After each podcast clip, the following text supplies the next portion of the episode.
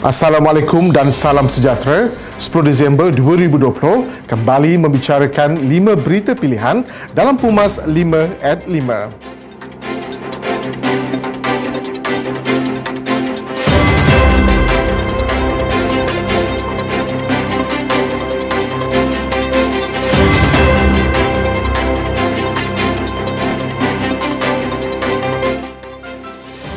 Pengurusi Perhubungan AMNO Perak yang juga ahli Dewan Undangan Negeri Kota Tampan, Datuk Sarini Muhammad mengangkat sumpah sebagai Menteri Besar Perak ke-14 hari ini.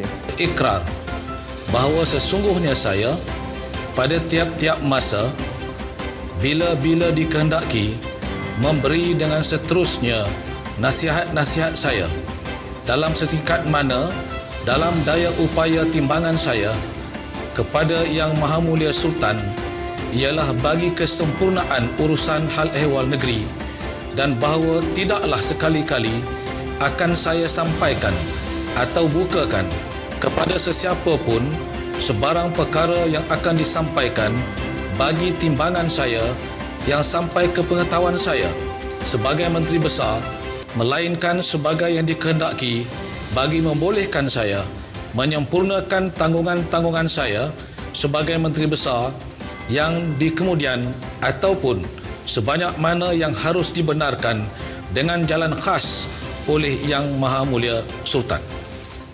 Beliau mengangkat sumpah jawatan itu di hadapan Sultan Perak Sultan Nazrin Muizzuddin Shah di Istana Iskandaria, Kuala Kangsar kira-kira pukul 11 pagi tadi diiringi isterinya Datin Izzar Zubin. Beliau juga adalah adun Lenggong antara tahun 1999 hingga 2004 dan adun Kota Tampan selama empat penggal sejak 2004 serta pernah berkhidmat bersama tiga Menteri Besar Perak terdahulu iaitu Tan Sri Tajur Rosli Ghazali, Datuk Seri Dr. Zamri Abdul Kadir dan Datuk Seri Ahmad Faizal Azumo. Beliau juga merupakan bekas seorang guru memiliki diploma sains serta pendidikan fizik dan matematik dari Universiti Teknologi Malaysia dan ijazah sarjana muda dalam bidang pengurusan sumber manusia di Universiti Terbuka Malaysia. Warga Kerja Pumas 5 at 5 mengucapkan tahniah atas pelantikan Datuk Seri Sarini Muhammad sebagai Menteri Besar Perak yang baru. Pengurusi Barisan Nasional, Datuk Seri Dr. Ahmad Zaid Hamidi melahirkan rasa syukur selepas kemelut politik Perak yang berlarutan sejak Jumaat lalu berjaya dileraikan. Beliau yang juga Presiden AMNO berkata penyelesaian itu adalah yang terbaik demi ummah dan rakyat. Sementara itu, Setiausaha Agong Barisan Nasional Tan Sri Anwar Musa menyifatkan penyelesaian serta persetujuan mengenai pelantikan Menteri Besar Perak yang baru itu dicapai atas semangat pemufakatan Perikatan Nasional membabitkan Barisan Nasional PAS dan Bersatu. Sekretariat Muafakat Nasional memuji kepimpinan Parti AMNO PAS dan Bersatu yang berjaya menyelesaikan kemelut politik di negeri Perak melalui rundingan. Setiausaha Agung AMNO Datuk Seri Ahmad Mazlan berkata, kemelut yang berlaku dalam kerajaan negeri Perak perlu diambil sebagai pengajaran untuk mendewasakan hubungan politik AMNO, PAS dan Bersatu. Isu politik di Perak membuktikan rundingan merupakan jalan terbaik iaitu menyelesaikan sebarang masalah. Menurutnya, banyak pengajaran yang diperolehi daripada peristiwa yang berlaku di Perak dan meja perundingan adalah jalan penyelesaian yang terbaik untuk ummah dan rakyat. Ahli Majlis Kerja Tertinggi AMNO, Datuk Seri Muhammad Syakar Syamsuddin percaya penyelesaian kemelut pelantikan Menteri Besar Perak adalah permulaan baru buat Perikatan Nasional setelah PAS dan Bersatu bersetuju menyokong calon yang dikemukakan AMNO. Menurutnya, insiden di Perak itu diharap menjadi titik tolak atau titik perubahan dalam mana-mana selama ini masing-masing wujud perasaan syak antara satu sama lain tuduh menuduh yang sekaligus menyebabkan suasana politik Malaysia dalam keadaan huru-hara.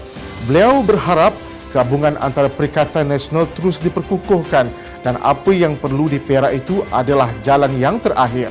Syakar yang juga Esko Kerajaan Negeri Pahang berkata sifat keberkantungan antara AMNO, PAS dan Bersatu yang menjadi asas kepada pembentukan Kerajaan Perikatan Nasional perlu dikekalkan. Pembentangkan belanjawan 2001 adalah untuk kebaikan rakyat dan negara selepas mengambil kira keadaan negara sejak COVID-19 melanda. Timbalan Menteri Pembangunan Luar Bandar, Datuk Seri Abdul Rahman Muhammad berkata, bajet 2021 yang dibentangkan sekurang-kurangnya telah melepasi kelulusan peringkat awal di samping beberapa kementerian telah mendapat kelulusan di peringkat jawatan kuasa. Apa yang diutarakan dan dibahaskan oleh pelbagai pihak khususnya ahli parlimen di Dewan Rakyat di luar sana melalui pelbagai medium adalah untuk memastikan kepentingan dan kebajikan rakyat dijaga. Beliau berharap apa yang diperbincangkan dapat diselesaikan segera bagi membantu rakyat yang teruk terkesan daripada pelbagai sudut sejak 10 bulan lalu sehingga kini. Sekian dari saya, Muhammad Saiful bin Muhammad Sahak. Jangan lupa temu janji kita Isnin hingga Jumaat jam 5 petang 5 berita pilihan hanya di 5 at 5. Assalamualaikum dan salam muafakat nasional.